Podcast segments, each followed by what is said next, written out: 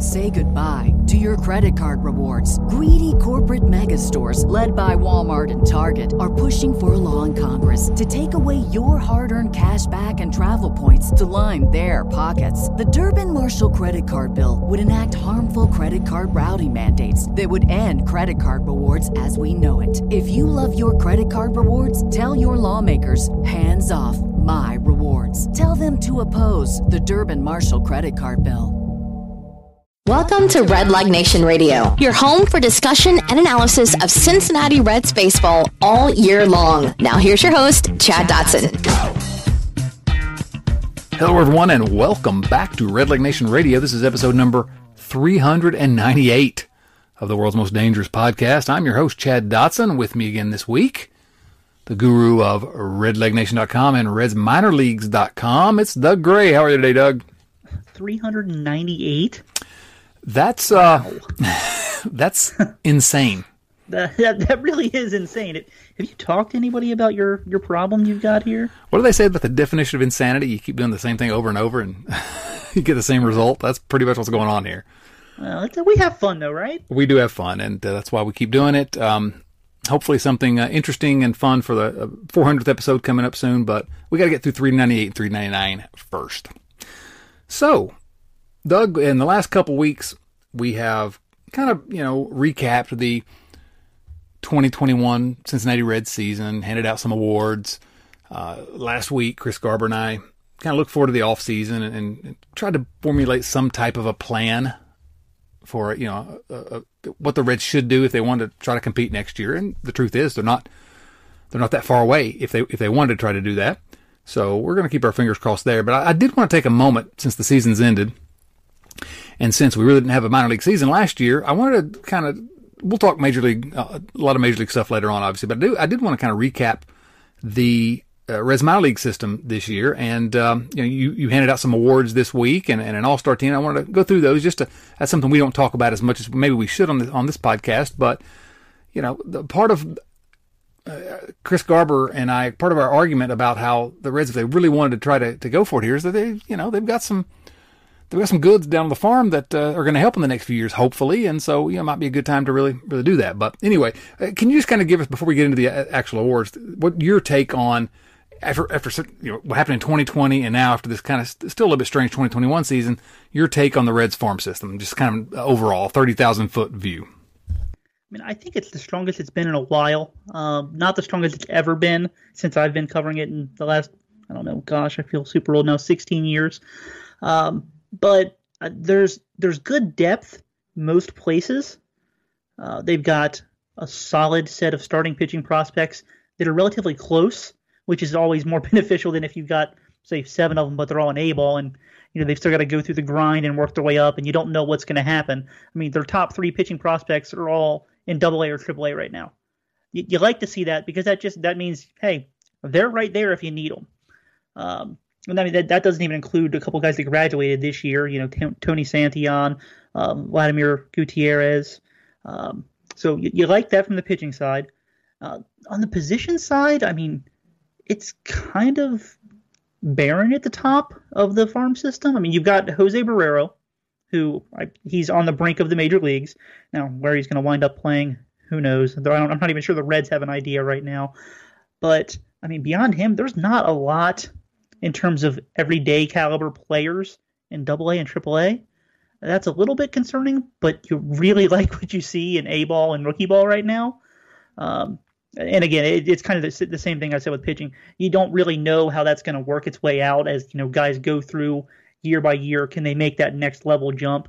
But there's a lot of really exciting guys down there right now. So uh, you, you, kind of a, have a mixed bag there, but I, I think overall the, the farm system's in pretty good shape. So let's talk uh, a little bit of, before we get into those awards again. I want to talk about the Arizona Fall League first because it's uh, just getting started out there in Arizona. Funny how that works. Yeah, well, geography, man. Hey, I love it. So in the Arizona Fall League this year, evidently they are using uh, some some some new rules, some different rules, and trying some things out. I know that there is a a no shifting rule. Is that right? How, how's that going to actually work? So they actually use this rule in Double A this year as well. Um, and what they do is it's typical you know, I want I guess I'm going to say old school defense. You got two infielders on one side of second base, two infielders on the other side. You have to be in the dirt. Um, that that's that's pretty simple. I mean that that's kind of what they're doing. You know, they did it in Double A this year, and it really didn't change what happened when guys made contact. So, I you know I, I we we all kind of have this idea in our heads that hey, the shifting, the guys playing out in right field, it's taken away a bunch of hits, and I'm sure we've all seen dozens of what we felt hits were taken away. Um, but I mean, in the grand scheme of things, it, it really didn't do much this year in terms of when guys made contact and turning that into hits at the Double A level this year. Um, obviously, it's way too early to know how it's going to play out in the Arizona Fall League, but I think we're probably going to see something similar. Um, now, whether that ever gets to the big leagues, who knows? I, I think that that's that they want to do it. That's why they're testing it out now. But so far, the results haven't exactly been what many people thought they would be. I like that they're trying things, though. I gotta gotta say, as usual, and we've said this a million times on this podcast. Rob Manfred is a genius. Oh, I, I did not say that. Uh, no one, no one quote me saying that, please. Um. uh, yes. So anyway, they also they're they're uh, uh some of the games are going to have the, the, the robot umps. They're going to have a, a, pitch clock implemented out there that I think they're going to actually uh, utilize and enforce.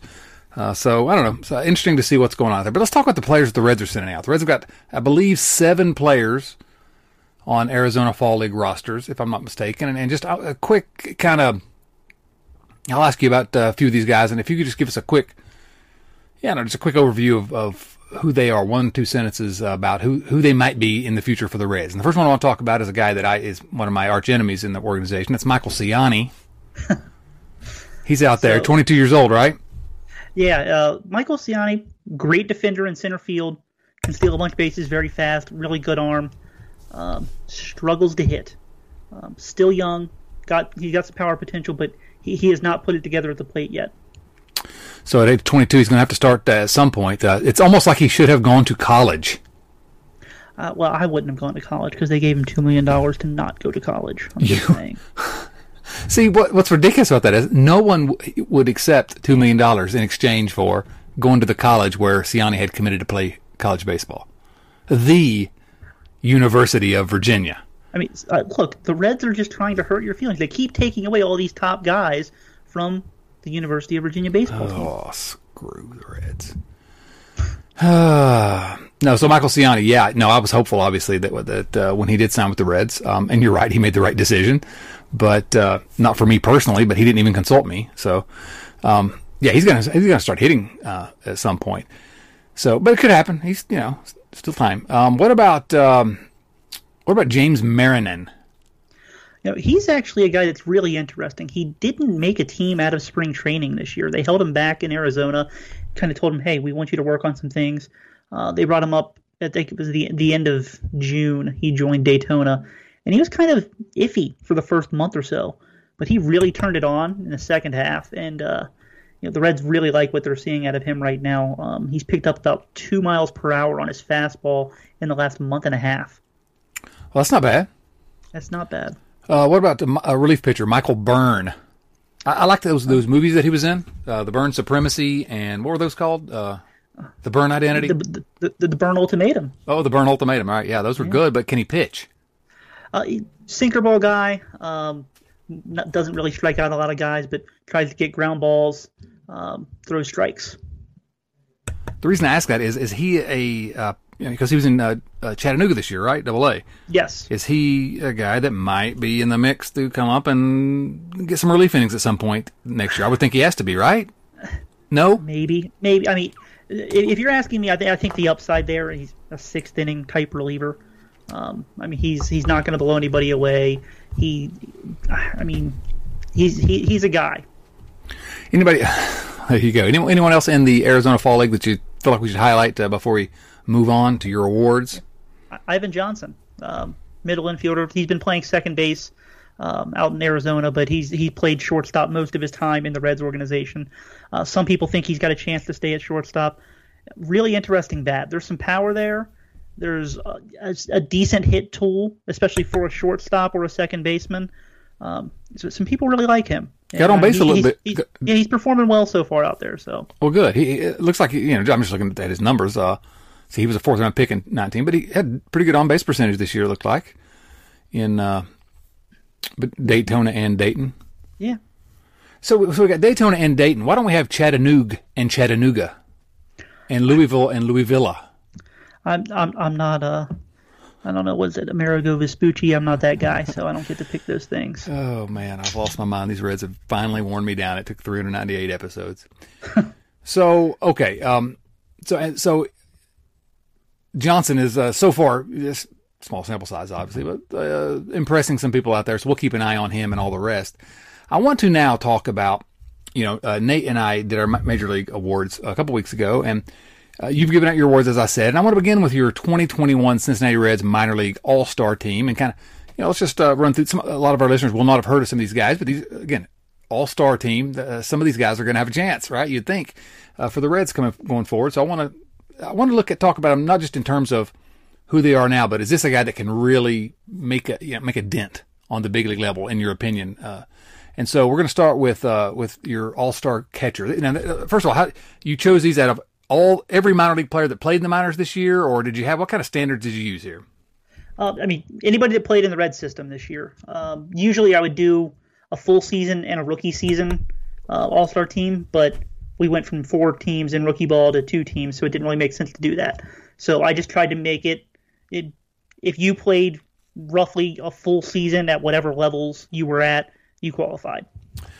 So I, I got to start here by saying that in general, when we talk minor leagues, there's at least uh, three or four players that you mentioned who I, I still truly believe that you've made them up. There are three guys at least on this All Star team that are fictional; they don't exist.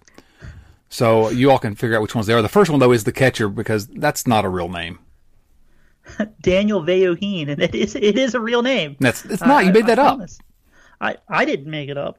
I mean, somebody at some point in time did make it up. Well. I'm guessing it was his parents, but it's it's a real name. I've I've heard other people use it. I've seen the guy. It's So he was in low A this year. yeah. He he was in Dayton. He's a he made a really big jump. Um, two years ago, the last time they had a minor league season, he was in the Dominican Summer League, and they jumped him all the way to low A. That seems really, like a big really- jump. It it is. Usually they'll they'll stop you uh, somewhere in rookie ball. And I mean, obviously, you know, don't have as many rookie ball teams anymore, but there's still the team that plays out in Arizona that, you know, in theory he could have gone and played, but the, the Reds felt very comfortable with him. Um, he, right now, he's more of a glove first catcher than a bat first, but it's not like he can't hit. Um, I mean, he walks almost as much as he strikes out. He had 72 walks and 73 strikeouts, 401 on base percentage this year. Um, but he's he's such a good defender. I mean, I people rave about his defense. He can throw, he can block pitches, he calls a great game. Um, I mean, he's he does really well with framing, and how long that continues to matter, who knows? Because Major League Baseball, they're at least testing out the automated strike zone in several different places. So they, they kind of want to go to that, but we don't know how long that's going to take to get right, and if they eventually do make it there. But until it is there, framing matters. He's very good at it. Okay, so you, you what went through my head, and you, you touched on it, but was you said glove first, and I'm looking at his numbers, and I see a 401 on base percentage. I'm like, oh, now that's the kind of glove first catcher I want, you know. Uh, but yeah, strong arm evidently, and uh, um, he doesn't exist. But if he existed, Daniel Vellojin would be. Uh, I think I pronounced that right, didn't I? He's close enough. Vellojin, is that right? Yes, that is correct. Um, yeah, looking forward to watching him play. Uh, so you know, he's got. A, do you think he's got a shot at? Uh, he's not going to start in Chattanooga next year, surely. no, I think he'll wind up in Dayton next year. At least to start, and we'll see. Hopefully, hopefully he ends up in Chattanooga because that'll have a 22 year old in Double A. That'll be a bright future indeed. Yes. Um, okay, so we're going to go to first base now. First baseman. Uh, this this person does exist, um, and it was uh, Wilson Garcia. What can you tell us about Wilson Garcia, your All Star minor league first baseman? Now, this is one of the he's one of the few guys on the team. I, he's not really a prospect. He's 27 years old, but um, he had a really good season. And this is an all-star team, not a prospect team. Exactly. So I'm, I'm not I'm not gonna, you know, write him off as somebody who doesn't deserve the, the accolades. He put together a very good season. He finished second in the organization with uh, 18 home runs. Um, I think he was like fifth in batting average among those that qualified. Um, you know, he, he just he had a good season. I, I just don't think that he's got a future with the big league club.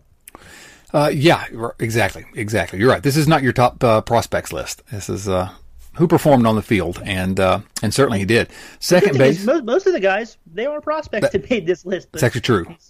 Which is yeah, that's fortunate. Um, second base is a guy that uh, Reds fans got to know a little bit this year, and, and kind of clamored for at one point uh, to get in the lineup a little bit more. And it's Alejo Lopez, and uh, boy, he just, that dude just uh, he just hit this season, didn't he? Uh, that's that's all he did was hit. I mean, it no matter where he was at, at least in the minor leagues. I mean, it was just hit after hit after hit. Um, you know, he when he got called up to the Reds, he was leading the organization in hits and average, and then you know he came up and sat around for three and a half weeks and played like five games, um, and so he, he did get passed up in the in the hit total there. But I mean, I, I think that he's got a chance to be an everyday second baseman. Um, I he can play some third, he can play some outfield, but I don't think he's a starting caliber bat there. Uh, you can get by with it a little bit more at second base, where his defense is okay-ish. So, well, somebody that's got yeah. a shot at being a, you know an everyday starter in the big leagues, that's that's something. That's, that's not nothing. So, yeah, and, uh, and he's on the verge too. Like he's he's pretty much done all he can realistically be asked to do in the minor leagues. Like, yes, you'd like to see more power from him, but it's that's not a reasonable ask for Alejo Lopez. Like, his power is his power. Exactly. Now, third base, your uh, all-star third baseman in the minor leagues this year is my single favorite prospect in uh, the Reds minor league system. And not to say that I think he's the best prospect or, uh, you know, that he's the, the most surefire prospect. But I don't know. I, I think it maybe it's just because I love his name. Uh, but there are lots of other reasons to uh, to like Elly De La Cruz. Yeah. He, oh, oh, oh stop, stop, stop, I want to say that again. Elly De La Cruz. Oh, love it. Love it. Tell us about him. Right, so he, I mean, this isn't even just for the Reds. This is all of minor league baseball. He may have been the biggest single breakout prospect in all of baseball this year. I mean, he came out of nowhere, and within two weeks, the Reds had taken him from the Arizona Rookie League out at their complex and promoted him. Like he was just on a different level than the rest of the players in the league. And I mean, people were talking. Um, when I updated my midseason prospect list, he had played, I think, 11 games in Arizona, and I rated him like 24th. And if I were to re-rate him now, which here here's a here's a nice plug, uh, going to come out with a new updated prospect list within. Uh, the the plan right now is to open it on November 1st. So RedsMinorLeagues.com com, coming soon, but he he is going to be rated significantly higher than 24th. Um, the guy is just he's got unreal tools.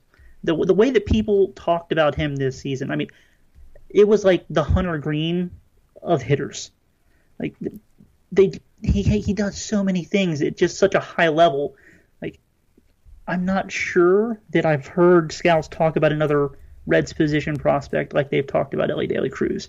Um, he doesn't walk much yet, and that's kind of a that's a thing you need to keep an eye on. But everything else he does, man, it's people just they, they speak about it differently.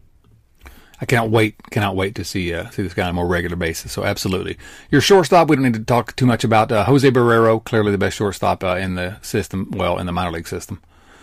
Hmm. Pick one of your outfielders. Uh, you're one of your all star outfielders. Start wherever you want to start. We'll go with Allan Cerda. Uh, he spent most of his time in, in Dayton, or I'm sorry, in Daytona, but he did get to Dayton at the end of the year. Um, he missed about a month. Still hit 17 home runs. He walks a lot. He strikes out a lot can play really good defense um, in center field, which it translates to both corners too. But he he plays center field. Um, Lorenzo Cedrola spent the whole year in Double A, and then when their season ended, he went up to Triple A for the last ten games. There, he led the organization in hits. He hit 315 on the season. He's got a little bit of speed. He can play center field. Probably more of a backup caliber kind of outfielder, but I think that he's got, he, he's really close to filling that role if they were to ask him to. I don't think they will necessarily next year, but I think that he could. Um, and then the only guy that made the position, well, I guess that's not true. I got the, the DH guy also, but uh, Yerlin Confidan, not a real player. Not a real player. That's that's weird because I just talked to a couple people about him this week, and they all know exactly who I was talking about. You're being gaslit, Doug Gray. It would not be the first time. Um, you know, he's an 18 year old kid. He was making his professional debut this year out in Arizona for the uh, the Goodyear Reds. He led the league with 11 home runs. He hit 315. Um, you know, listed as you know a, a solid outfielder. You know, if if you've got a guy that is doing that in his professional debut, I get excited. So. Yeah, yeah, big time numbers. So, DH. DH is Carlos Jorge, who spent his season in the Dominican Summer League, 17 years old, uh, you know, making his pro debut. Hit 346 and slugged 579. Uh, stole 27 bases and walked almost as often as he struck out. Uh, you, you, don't really know how that stuff all translates, but the scouting reports sound pretty good too. So um, definitely keep an eye on that. He middle infielder, you know, but you know, they just he, he wasn't a better option than Alejo Lopez or Jose Barrero at either of those spots. So I thought I'd you know toss him in there as the designated hitter. Yeah, you know uh, this kind of relates back to what you were saying earlier, but you kind of look at this All Star team and the guys that had really good seasons all all the way around. But yeah, other than other than Barrero and Alejo Lopez, uh, you know, um, not a lot that we can uh, count on. In, in, the very near future, looks like so. There's a lot, uh, a lot to be written still about most of these guys. Uh, let's talk about pitchers. I think you had three starters and two relievers on your uh, on your All Star team, and we'll start with um, the first one, Graham. And do you have? It looks like you have them in alphabetical order. Did you put them in any type of order? Uh, there, it's supposed to be in alphabetical order. Although I did, I can look at it now I see I messed up the relievers there. But that's oh okay. well, I see. I wasn't going to call you out on that because I didn't notice it. But uh, Graham Ashcraft. Yeah, I, he was. Uh, you know, a, a, solid prospect to start the season. The Reds invited him to the it was technically called minor league camp, um, but it was the one that ran alongside big league camp because they wanted to have you know ex- expanded player pool. Um, and you know he was impressive out there, and then he went out and pitched well in Dayton, and then he went and got promoted to Double A, and he pitched well there. He threw 44 consecutive shutout innings uh, between those two stops at one point during the year. Finished with an ERA of three like three even in 111 innings this year. Huge ground ball guy. He also struck out 129 batters. Um, when you find that sweet spot where a guy who can rack up strikeouts and get a ton of ground balls, it's really hard to not be a good pitcher like that. Uh, and he, he does both of those things very well. Graham Ashcraft. Next starter will surprise uh, no one, I would imagine. It's uh, our good buddy Hunter Greene. And boy, what a season that guy had yeah, he was absolutely dominant in Double A. Um, when he got promoted to Triple A after I think it was seven starts, um, he was a little bit inconsistent there. But I mean, he was still solid. He was the youngest pitcher in the league. I don't think he faced anybody that was younger than him until September, um, maybe it was late August. But um, you know, he was the youngest player on the field every time he went on on the field, and he still performed very well. He finished with an ERA of 3.3. He had 139 strikeouts and just 39 walks in 106 innings this year. And your final starter is a guy that, if you were paying attention late in the season, you uh, got to know him a little bit, Reiver Sanmartin, who uh, who did uh, join the Reds late in the year and had a really good uh, really good campaign. And I think over two levels, well, three if you include the major leagues, right? Yeah, he started at Chattanooga in Double A. Didn't stay there. Only thing was like 18 innings. He allowed one run, so that's a, an ERA of 0.5 for those uh, doing the math in their heads. Uh, he went to Louisville and he, he split his time between the bullpen and the, the, rotation. He made seven relief appearances, 14 starts, an ERA of 3.94 there. Um, you know, one of the things that you know what I looked at when I was looking at the All Stars is how many innings guys threw, and you know with how 2021 kind of came about after not having a 2020 season, not everybody was throwing a lot of innings because you kind of had to monitor the workloads that everybody had. And you know, Reiver Sanmartin, he he threw 100 innings. That really worked in his favor, and he did the highest levels too. So you're uh, yeah, absolutely outstanding season uh, for that guy. Now, uh, is he a guy for next year? I don't think he's a starter for next year unless they get pretty far down the depth chart or they make a bunch of moves and they have a bunch of you know openings in the rotation. Um, I do think that he could have an opportunity to pitch out of the bullpen, assuming that you know they don't need him as a starter. I, I just I looking at the other options they've got as a starter. I mean, he's probably fourth or fifth on the minor league depth chart, um, behind guys like you know Nick Lodolo, Hunter Greene, Graham Ashcraft, even a guy like Tony Santillan who might get a chance to start next year. All right, so your relievers. Uh, the first one is uh, Dauri Moreta. We talked about him a lot last couple months of the season. Uh, we'll talk about him a little bit more in a moment, maybe. But um, the other reliever was Phillip Diehl. What's the deal with that guy? uh, he's a lefty who, you know, he was he was really good all season. Good deal. Um, yeah, he he threw in 58 games, had a 2.47 ERA, all at AAA. Uh, he only walked 12 guys and had 71 strikeouts. He's not a huge stuff guy, so I'm not really sure where he would fit in at the major league level. Um, but I mean, he had an outstanding season. You're not appreciating my dad jokes. I'm just going to have to. Uh, I'm, I'm, a little upset about that. It might have just gone right over my head. I was too worried about my computer making noise in the background while I was talking. I was trying to figure out why it was doing that. Well, I hope you figured that one out. Yeah, I don't think I did, but maybe it'll just play nice. I don't care. All right, so your minor league uh, uh, awards for the season. Let's those that's your All Star team. Let's talk about the actual awards. Your 2021 Reds minor league baseball pitcher of the year. Doug, you've already spoken about him. Obviously, uh, who was it? Graham Ashcraft. Hunter I, Greene I, was robbed.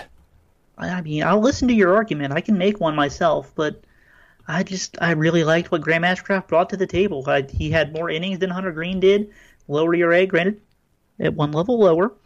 Um, but I mean, it's just I, I think the big thing there was I, I looked at that 44 inning streak where he didn't allow an earned run in the middle of the season, and I it, it impressed me. It, it really did. I'm not going to lie. It should impress you too because that's that's pretty hard to do. It's amazing. That was over, yeah. that was over a month straight where he didn't give up an earned run.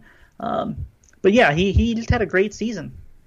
Yeah, Graham Ashcraft, uh, well deserved your minor league reliever of the year. That's why we didn't talk about him a moment ago. This was must have been the easiest one. Well, maybe not the easiest one to pick, uh, but uh, it wasn't too difficult. I imagine Dauri Moreta. Oh, it was the easiest one to pick. um, I mean, he he went four months without allowing an earned run. So, um, yeah, he he was very very good. He split his season between Double A Chattanooga, Triple A Louisville, and you know, finished the season with a 1.02 ERA. Uh, you know, if only the Reds had a spot for him in the bullpen, but you know their bullpen was too good this year to call him up before the last week of the season. So, yeah, uh, is he in the Reds uh, Reds uh, bullpen day one next year? What do you think? I, I would have to think so, but uh, you you don't know what they're going to do in the offseason. I know that we're all sitting here rolling our eyes, thinking, yeah, the Reds aren't going to do anything, but uh, there there's a possibility they make some trades or something and acquire some guys that don't make much money, which would make sense for what the kind of moves the Reds would do. So um, well, Moreta's yeah. cheap too, so you know. Well, he is, he is, but you know, for for whatever reason, they saw something where they thought that maybe he wasn't ready. I don't know why. I, it still doesn't make any sense to me. But he's got to become the best AAA pitcher he can be, or whatever. yeah, or I don't know what else you can do at AAA. I mean, his ERA was zero point six eight when the season ended in AAA. So that's I mean, not I guess bad. You could be, I guess you could be perfect but I, I don't know. I feel like maybe that's asking too much. Uh, I think probably so. All right, your minor league baseball player of the year for 2021 to me seemed uh, seemed obvious, but there were some other good good choices potentially. But go ahead. Yeah, it was Jose Barrero, and I really I didn't even truly consider anybody else. I mean, he hit 300 in Double A, he hit over 300 in Triple A, he led the organization in home runs, and he's a freaking shortstop, man. Like, is he though? He is he is. I, I know there are some people out there who maybe get paychecks from Bob Castellini that think that maybe he should play somewhere else, but uh, he's a shortstop, man. So yeah, that that was an easy one for me. I mean, he was just he was he, far and away the best offensive player in the organization this year at the minor league level, and he's also a really good shortstop. Easy, easy call. To me, you know, uh, and I don't want to really get into this too deep uh, and rehash all this, but to me, there's no no question whatsoever but that Jose Barrero should be the starting shortstop on opening day in 2022 for the Cincinnati Reds. I mean, it's just it's it's so obvious as to not even need discussion. I think I know some people disagree with that, and of course there was the news this week that our buddy Kyle Farmer, who needs to be on the Reds opening day roster. I'm not suggesting they did jettison him uh, to the into the you know, shoot him into the sun or something, but um, he says he he's going to try to he wants to hang on to the starting shortstop role. And people, well, he, he should want to. That's like, what I'm, I'm glad that he feels that way. Like, if he didn't feel that way, I'd be concerned as to what was going on with Kyle Farmer. Right. Some people were freaking out about it. I'm like, well, what's he going to say? Of course, that's what he wants to try to do. You know, good for him. I hope he does try as hard if, as he can. If he does, if he doesn't have that confidence, then he's in a lot of trouble. Yeah, so you know, um, but the fact of the matter is, if Kyle Farmer's your starting shortstop on opening day, unless Barrero is hurt, then well, I don't. I, again, I, I, I try to have this rule, and I, I let myself slip sometimes where don't get mad about something before it actually happens. don't let yourself get mad over something the Reds, some dumb the Reds might do if they haven't actually done it yet. Let's wait and let them do something dumb because they may make the right decision, and it's just not Yeah, worth let's, my. Let, let's let's just hope it works out like the uh, for some confusing reason. Looking back at everything that we can look back and see, that the Reds chose Barry Larkin over Kurt Stillwell. Still See? can't figure that one out. I have no idea how that was a conversation. Like I understand that we know a lot more statistically now than we do back we did back then, but we also know that Barry Larkin turned out to be a good defensive shortstop. So knowing that, it's not like I mean, I guess it's possible he was a terrible defensive shortstop in the minor leagues and then just overnight it clicked and he was a good one in the big leagues, but I doubt that's the thing. But Well- if you look at the numbers, like Barry Larkin was crushing the ball in Double A and Triple A when they weren't sure about Kurt Stillwell hitting 280 with three home runs in the low minors. I don't understand how it was a conversation as to who should we keep and who should we get rid of. I- I'll have to look it up here. I wish I'd thought to do that. Uh, but uh, Barry Larkin now, his first year or two in the big leagues, I, I can't say what his minor league numbers were, but his first year or two in the big leagues, uh, he was really, really poor defensively. Um, he made uh, how many errors? Let's see, it's here somewhere. I know. Okay, errors. Yeah, you know, as a 23 year old, his first f- sort of full season, 119 games, he had 19 errors, had 29 errors as a 24 year old. And then after that, again, and not that errors is the end, be all end all, but after that, but he was hitting well. And then after that, of course, he becomes uh, an elite defensive shortstop and was robbed of at least two, maybe uh, as many as four gold gloves in his By career. Ah, by Ozzie Smith. That guy. That's right. So anyway, um, let's. that, Uh, that, that, that guy who he, he made he made some errors. Look at him! Look at 1988. He made 22 errors. Look at that. So, he also got to more balls than any human on earth, so that, that goes every into it. every catcher in baseball would like like to have a conversation about that because they catch all of them. That's a good point. Um, okay, so we got some good uh, some viewer mail questions today that I think will lead into some some some of the, the, the big league questions that we uh, need to kind of address today. But uh, enjoyed the minor league talk there, and uh, definitely go check out RedsMinorLeague.com the next few days. Uh, just keep refreshing it until that top prospects list is released. Um, And, and keep doing it after that too, because I got bills to pay. Exactly, just refresh. um, get one of those. Uh, you know, Homer Simpson had one of those uh, those birds that like you know leans over. and- yes. or like, so just get one of those that hits the what is the F five key or whatever the refresh key is. Yeah, but let's let's also just hope that uh it works out better for me than it did for Homer. Mm, That's true. Yes, yes. Homer uh, wore a moo during that episode. Um, the first question, and most of these questions are uh, are, are Reds related, but here, this is a good one that I think we'll to give a little bit of time to. Joe Farsing asked. I think these questions come from our friends at Reds. Uh, where, where do they come from? Oh, this season's been so long. Patreon.com slash Redleg Radio. Patreon.com slash Red Redleg Radio, where you too can support the world's most dangerous podcast. First comes from our friend Joe Farsing. Top five non baseball sports movies. And go, he says. So top five non baseball sports movies. Maybe let's go we'll go back and forth, you and I. We'll pick uh we'll pick some. You want to pick take the first one or you want me to take it? I'm going first. I'm taking Happy Gilmore. Happy Gilmore. Excellent call. The price is wrong. Something, something. Something, something. That's right. Happy Gilmore. This is a family-friendly podcast here. Exactly. Uh, fantastic movie. Adam Sandler playing golf and uh, just uh, just brilliant. I'm going to go with uh, for my first selection here. We'll we'll do a little draft here. Um, my first round pick is going to be Hoosiers. Basketball movie Hoosiers. 1986. Gene Hackman, huh? Huh? Gene Hackman? Yeah, yeah. That's that's a good. It, it almost made my list, so it, it, it, it's it's right there. But I'm gonna go with my second pick as dodgeball. Ooh, dodgeball. Now, see what, what's happening here is you're leaning into this uh, cer- so far anyway. You're leaning into this uh, certain style of movie that are just the ones that make your stomach hurt because you're laughing out loud so hard. Just these belly laugh movies, I call them, and I approve of both of those selections. Dodgeball is fantastic. Vince Vaughn, Ben Stiller, so good. Um, also, one of the best uh, one of the best gifs that you can use uh, on, on the on the interwebs, and you know which one I'm talking about, I, I presume. Uh, I can think of a few, but if you can dodge a wrench, you can dodge a ball. That's not the one. It's That's not the one. Okay. No, it's uh, it's a bold maybe- strategy, Cotton.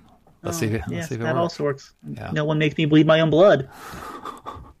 That's a good movie. If you've not seen Dodgeball, uh, go watch it. Unless you don't like to laugh. Who doesn't like to laugh, Chad? Uh, some people, believe me, I've seen the internet. Phil. Phil doesn't like to laugh. Phil doesn't like to laugh. What's up with that guy? I don't know. No one's figured it out yet. Phil Razor on Twitter. Go find him and ask him why he does not like to laugh.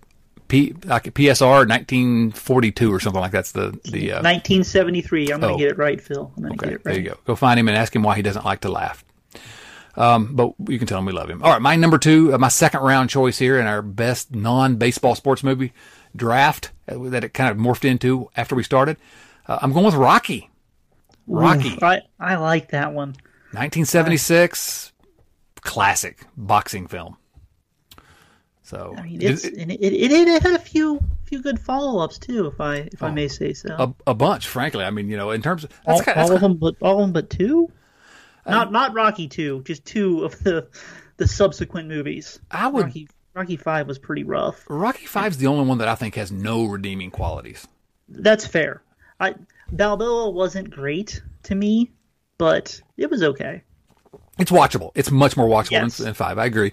Um, and it's, this is one of the more underrated uh, movie franchises. I think. You know, I mean, Rocky was a Best Picture winner at the Academy Awards. I mean, that's that's how it started. But you know, uh, all the rest of the movies were fun, and then these Creed movies are uh, outstanding. They're fantastic. Yes. They're so much fun. Yes, they are. And so, uh, yeah, that's that's a great uh, a great series. And I'm told they got another uh, Creed movie in the in the works right now. So I'm looking forward to that. I didn't know about that, so now I'm pretty excited. Yeah, that'll be good. Um, okay, you got a got a third round choice. This is another one that I, I enjoy for the laughs.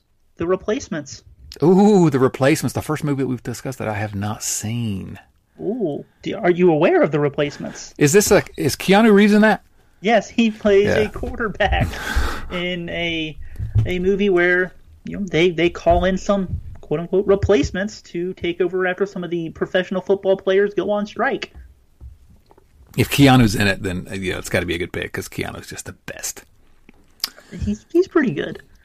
Now I'm going to go for one that I'm betting that truthfully, if I were ranking these movies in terms of what I thought was actually the best, I might have, I might, this might have to have, to have been my number one pick, but I'm also betting that the vast majority of our listeners have never seen. It's not that obscure. I mean, it was a, a you know, won Oscars, Oscar nominations, things like that. Um, it's Raging Bull. Raging Bull, starring Robert De Niro, uh, directed by Martin Scorsese. It's uh, basically a biopic of the boxer. I'm going heavy on the boxing. It appears here all of a sudden. There's some really good boxing movies though, so like I get it. Yeah, Jake LaMotta is the is it's basically a biopic of him. So two of my first three have been boxing movies. Uh, and actually, my next round, if you don't steal it, is going to be another boxing movie. I'll just go ahead and preview that. But uh, that's my third round pick, Raging Bull. If you have not seen it, oh my goodness, you you have to see it. Watch it this weekend. All right, number four, Doug. No no theft here. White men can't jump. Oh man, see, we take we're taking completely different angles to this, and every one of your except for replacements, I presume is good because it's got Keanu, but the rest of these are all fantastic films. I love them. Me too. I, shocking that I would also like them, but I do. Woody uh, Woody Harrelson and uh, and uh, uh, Wesley Snipes. Wesley Snipes, uh, and uh, just a you know classic uh, classic film. That you know I, I saw something about that not too long ago, and I thought, man, you know I've not watched that movie forever. I need to watch that again. Um, so good good call. My uh, my next pick, I think I'm going with The Fighter. The Fighter's about uh, a boxer. Again, I'm three out of four with boxing. It's a boxer, Micky Ward. It's uh, uh, stars Mark Wahlberg and Christian Bale. I think Christian Bale may have won an Academy Award. Amy Adams, the delightful Amy Adams, is also in it. Always delightful Amy Adams. Uh, the Fighter uh, is just uh, if you've not seen it, again, this is one that I bet a lot of you all haven't seen. But man, it's so amazing. If you don't know the story of Micky Ward and uh, you know his fights against Arturo Gatti, uh, anyway, great movie. Have you seen The Fighter, Doug? I have seen the fighter. Oh, it's good. There, there, there aren't too many boxing movies out there I haven't watched. I'm a boxing guy. Boxing movies make for good movies, don't they? When they're done right, yes, they do. It's true. All right. Uh, your fifth round pick. What you got? Not, I mean, it's got some funny moments, but it's not really a comedy like much like the other ones. Any given Sunday. Ooh, any given Sunday. Good call. Uh, tell our, our viewers a little bit about any given Sunday. this was to me this was Jamie Foxx's breakout movie role. You know, he had his TV show before that, but this really kind of put him on the on the movie the career movie path. Uh, moving forward, he played a backup quarterback for his professional football team, and he got his opportunity, and he did not let it get away from him. Um, I don't. Yeah, if you haven't seen it, go watch it. I don't want to give away the ending because it's fantastic, but um, yeah, there's a there's a nice little twist at the end there. Outstanding choice, absolutely. I like your I like your list here. Um, for my last one, you know, I, I kind of wanted to go with uh, Tin Cup, Kevin Costner golf movie. Yes. Um, I'm not going to go there, but I, I, wanted to. I I wanted to go to. I thought about Rudy. Remember the movie Rudy? Uh, yes, Rudy um, Ruettiger. I really almost, I really almost went with Cinderella Man. It's a. Oh, I love it so much. Oh, it's amazing. Russell Crowe again. It's a boxing movie about Jim J. Braddock, um, and uh, which is so amazing. It's it's just absolutely amazing. Um, but I decided I, am too heavy on the boxing. I'm going to go another direction, uh, which is almost why I went to Tin Cup, which I, I absolutely love Tin Cup. If you haven't seen that one, it's fantastic. Uh, Costner, uh, Rene Russo, and uh, Cheech of Cheech and Chong fame. But I'm going with Seabiscuit. Seabiscuit, horse racing. Hey, I, I, feel like that you are a man of the 1920s and you really enjoy gambling. That's a fact. That's a fact. So it's about a racehorse, obviously, uh, named Seabiscuit. It stars uh, Jeff Bridges. It stars uh, the best Spider-Man, Tobey Maguire. That's right. That is right. I'll die on that hill. Uh, Maguire is the best Spider-Man. So um, anyway, uh, that's our that's our list of five, and, and we didn't we didn't uh, we had all different movies. That's uh, that's fantastic. It never worked. We didn't uh, we didn't arrange that ahead of time. I like it. So I can recommend all of uh, Doug's movies as well, except for uh, the replacements. But again, Keanu. All right, Calvin Medcalf's question is this: Which hyped Reds prospect has disappointed you the most over the years? Which hyped Reds prospect has disappointed you the most over the years? You want to take it, or you want me to take the first stab at it? you can take the first stab at it. Okay, uh, to me, it's Joey Votto because if he were if if he were good, uh, he would have led the Reds to championships, and he didn't do that. So uh, Joey Votto has disappointed me the most over the years. What about you, Doug Gray? Oof, I'm going to go in a different direction.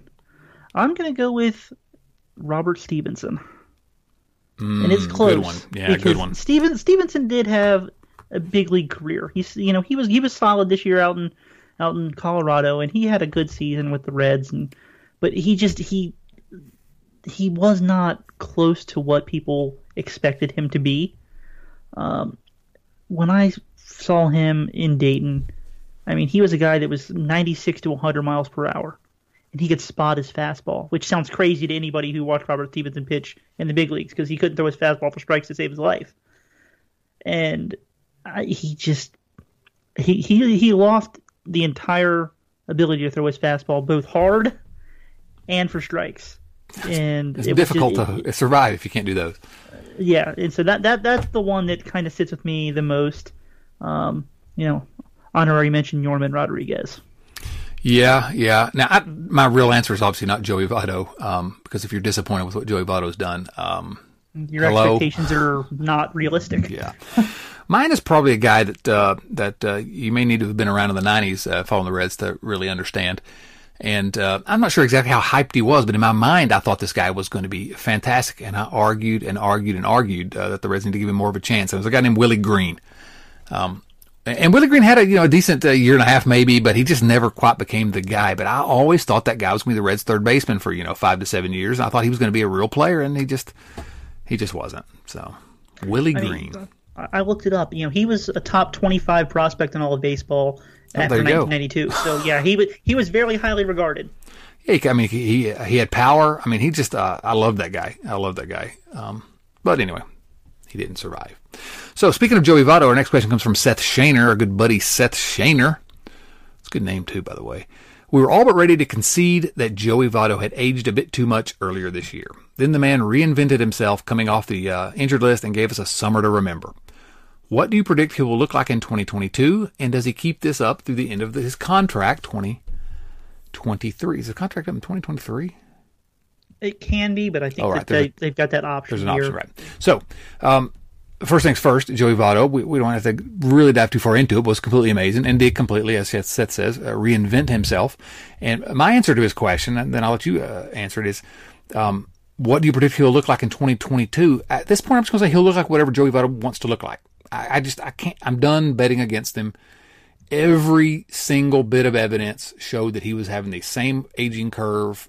He delayed a little bit, but that every single player has and then he completely changed things. I think if we're going to make a bet on it, he's likely to have another very good year. Not quite as good as this one, but I'm just not, even at age 38, I'm not willing to bet that with Joey Votto. He's a miracle worker. I don't know is the answer. And does he keep this up to the end of his contract? I don't know the answer to that either, but I would not be one bit surprised if he did. Doug?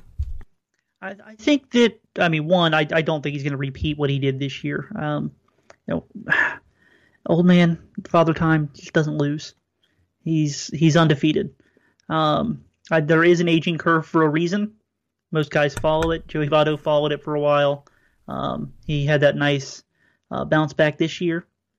Uh, I'd I'd say we'll probably get a season somewhere in between what he did in 2020 and 2021. You know, still I think he's going to be good next year, but 8, 850 to 875 OPS is kind of what I would I would bank on. I'll take it. What about Ted Lasso? Uh, I have not watched season two of Ted Lasso, but I loved season one. All right. Well, you're gonna have some difficulty uh, with one of these questions, but we have two Ted Lasso questions, and I just finished Ted Lasso within the last week, uh, or the fin- finished the second season. Um, the first question comes from James Urban. Which MLB manager is the Ted Lasso of this league? I think the answer to that is there are no Ted Lassos anywhere else in any other professional sports. So why would we even compare anyone to Ted Lasso? Uh, do you disagree? I mean, I don't disagree, but if I had to pick one, it reminds me of Ted Lasso in some ways. I, mean, I think it might be David Bell. When have you heard David Bell mention anything negative about any of his players? He's always talking about the good things. He believes in them. They're right around the corner from making that turnaround, even though, let's, I mean, we'll just take a Eugenio Suarez, for example. The guy didn't hit for like two straight years until September, and every time David Bell spoke about him, he spoke very highly. You know, he he believed in him. He, you know, he's been working hard.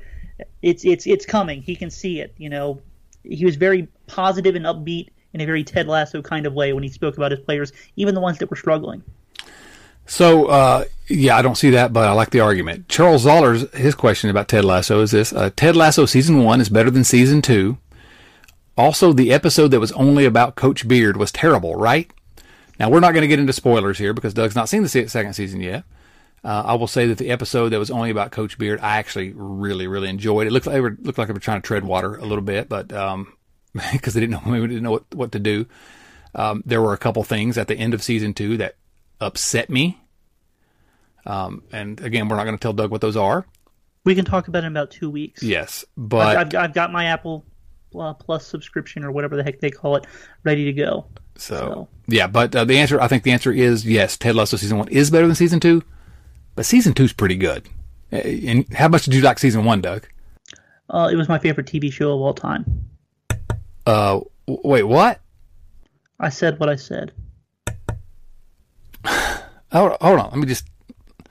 Of all time. The, the, as far as one season of any television show, it was my favorite one season of television show I've ever watched. Okay, well that's ludicrous. You can just take any random season of Two and a Half Men, and Ted Lasso doesn't even compare. Well, guys, this has been my last appearance on Redleg Nation Radio. It's been fun until about the last 10 seconds. I've never seen a single episode of Two and a Half Men. not one episode. Ted Lasso is amazing. a few. It's not, it's, not, it's not great. If you haven't seen Ted Lasso, what everybody is saying is they're right.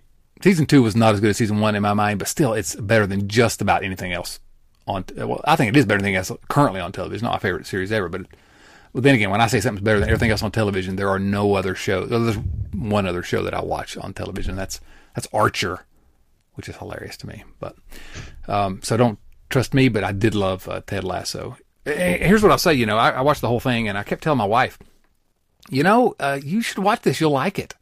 And she's like, she didn't watch it with me at the beginning, so I watched it on my own because she was like, you know, soccer, really? I'm like, okay, whatever, but you like it. And so I watched the whole thing, and I finally talked her into it. So she's uh, sitting, she's trying to catch up, you know, or watch all of it. So she has on the second episode of season one, and I was reading a book, and I was like, I couldn't concentrate on my book. I was laughing out loud at the at the show, you know, that I already seen. It's it's really it, it's good stuff. So enough about Ted Lasso, Doug. Gosh, I, I can't help myself.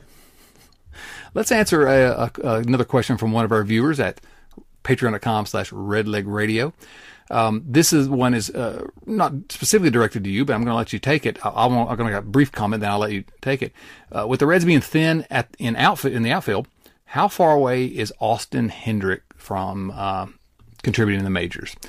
How far away is Austin Hendrick uh, just from? I didn't watch him play at all this year. I just see a stat line. I would say very, very far. What's I would Doug? agree. I, I, mean, he's he's years away. He he struck out. I mean, nearly forty percent of the time he stepped to the plate this year in low A.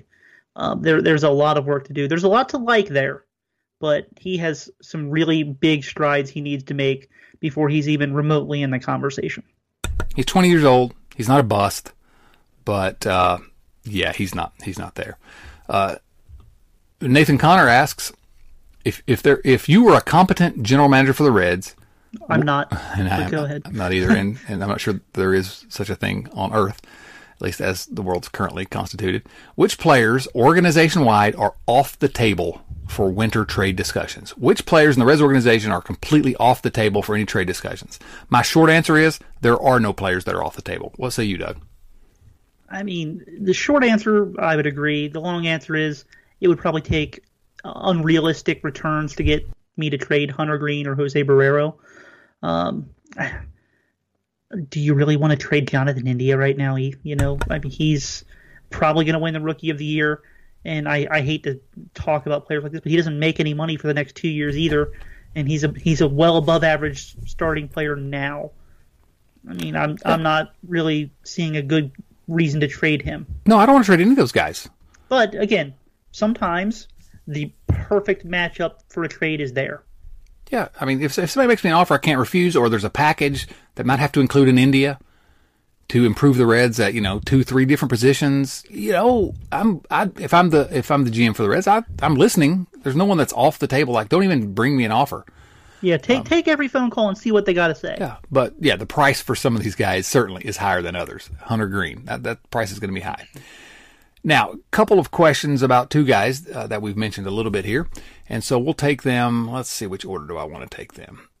Okay, let's take them this way. Joey Gaditza. Hey guys, are both Hunter Greene and Nick Lodolo on the big club to start the year, barring any setbacks? Hunter Greene, Nick Lodolo, starting pitchers. Are they both uh, on the Cincinnati opening day roster, barring any setbacks? I'll, I'll let you take them first, Doug. I'll say no. Uh, I could see where maybe one of them is. I'd be absolutely shocked if both of them were. I thought that both would make their debut in September this year. I thought, um, and I think we've had that discussion before about Greene. I thought he should have. Um, there's arguments both ways. I'm not saying it was malpractice by the Reds not to, to bring him up late in the season. Uh, Nick Lodolo had the injury issues basically that kind of kept him back. So uh, I would have six months ago I would have thought, yeah, surely or maybe not six months ago, three months ago even, I would have thought, yes, surely these guys are, are going to be on the big league roster starting next year, uh, and stop calling me Shirley. A uh, little uh, little joke for you there, uh, Douglas. But um, oh, oh, my god, I picked up on it. Just yeah, I, I, I think there's a I think there's a better than fifty percent chance one of them are on the roster to start the season. I think that the chances that both of them are are slim to none. I do think, however, both will, uh, barring injury, both will play in the big leagues next year. I think that's uh, almost a guarantee. And you know, if they're if neither of them are on the big league club, I got to say it. The Reds will evidently have something they didn't really have, uh, have not had uh, in recent years, which is some depth in the starting pitching ranks. Because those guys are pretty, that's pretty good depth to have if you have injuries or you know a poor performance that if you need to fill a spot on the in the rotation. So that could be a good thing. Yeah, I, I, I'm with you. I think that there's very small chance that both of them aren't in the big leagues at some point next year, barring injury. But I just I think that the team is going to want them both to be starting pitchers at least to begin the season. Yeah. I don't know. I mean, if everybody's healthy, do the Reds have two open starting rotation spots? Well, no. my my thing though is, you know, if everyone's healthy, I'm sorry, I love what Vladimir Gutierrez did this year, but I'm giving that spot to Hunter Greene. Uh, Well, yeah. that's one. That but that's one spot. Yeah, well, right, right, for both of them, right. I agree. They're not going to have spot. For, well, they might if Wade Miley's gone. Um, if Wade Miley's gone, I am gonna there's gonna be a riot somewhere. Uh, well, let me let me rephrase that. I, I could see where you could trade Wade Miley. Right. If they if they don't pick up his option for ten million dollars, I am going to riot. It's malpractice. It's, it's absolute malpractice. That should be the easiest decision that anyone in the Reds management has had to make in a hundred years. To pick up that option. Again, if you it's ten million dollars, which is not for what he provides. It's that's not a, a lot, and also that's a guy that you're going to be able to deal if you, if you feel like you, you need to, you know, come mid season. Someone will take a, a flyer on Wade Miley if he's healthy. I, I it makes no sense to me. So the other question about these guys are uh, from Kyle Kapler. Kyle asks, what pitching prospect will more than likely make their debut next season and have the highest impact on the 2022 Reds, who are not named uh, Greene or Lodolo?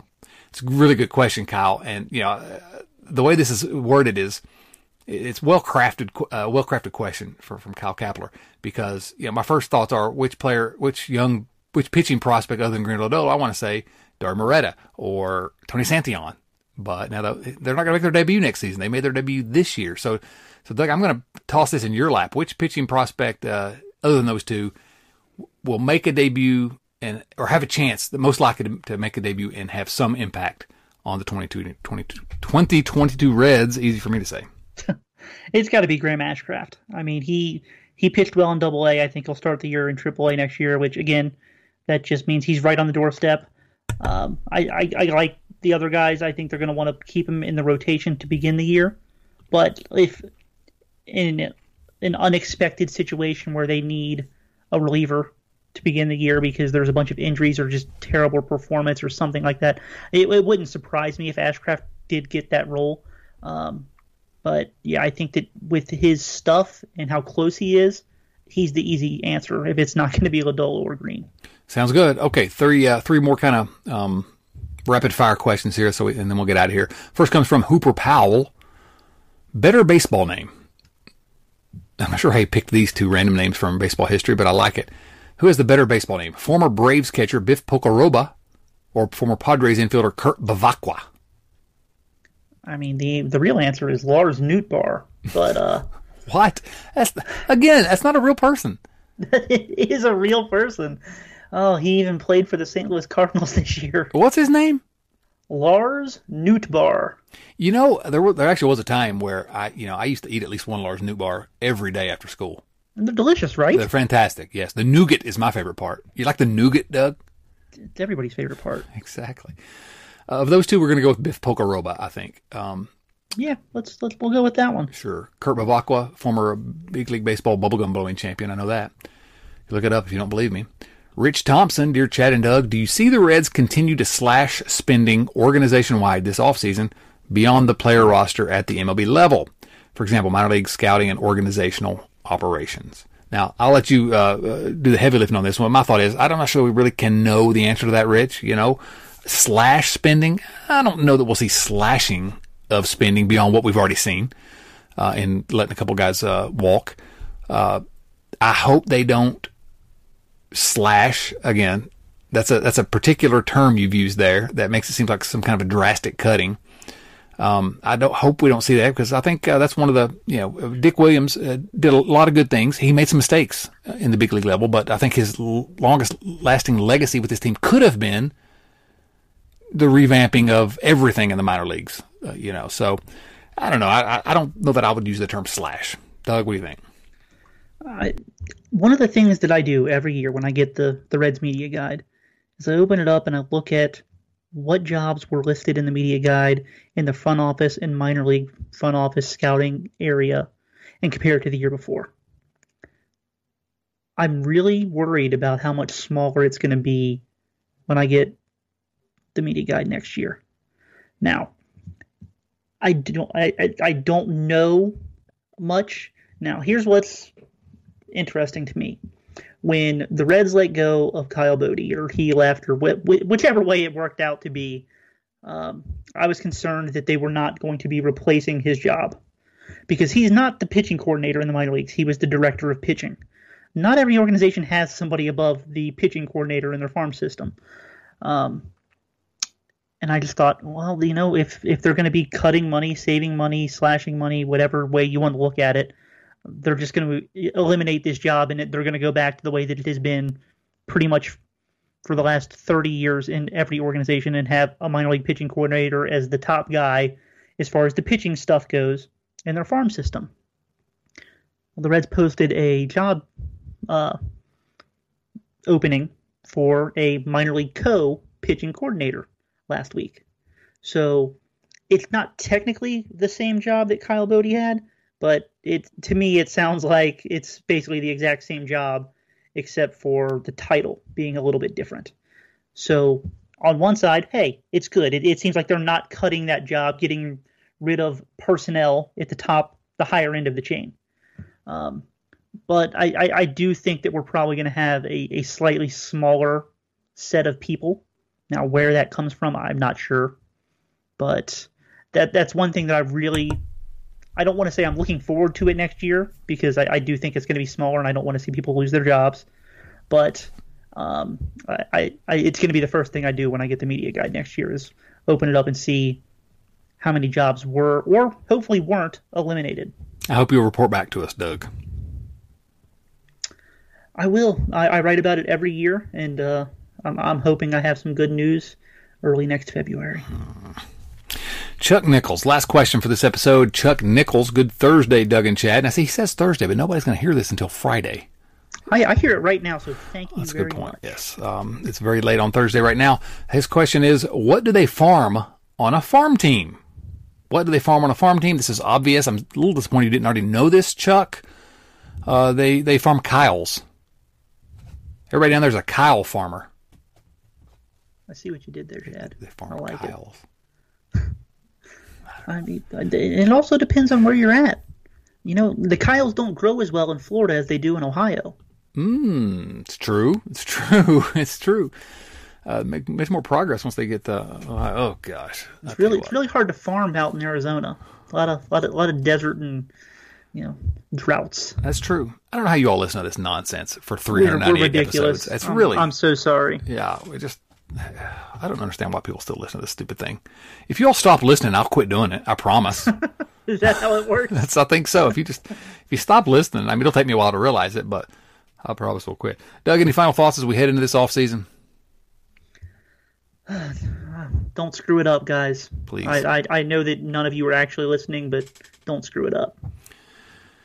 Yeah, please don't screw it up. All right, this is episode number 398 of the world's most dangerous podcast. Thank you all for listening for Doug Gray and let's see, for Jason Bourne and Tobey Maguire. This is Chad Dotson saying, so long, everyone. Thanks for listening to Redleg Nation Radio from redlegnation.com. Subscribe to Redleg Nation Radio on iTunes or through your favorite podcast app and join us for discussion of all things Reds at redlegnation.com. 24 hours a day, 7 days a week. Say goodbye to your credit card rewards. Greedy corporate mega stores, led by Walmart and Target, are pushing for a law in Congress to take away your hard earned cash back and travel points to line their pockets. The Durbin Marshall credit card bill would enact harmful credit card routing mandates that would end credit card rewards as we know it. If you love your credit card rewards, tell your lawmakers hands off my rewards. Tell them to oppose the Durbin Marshall credit card bill.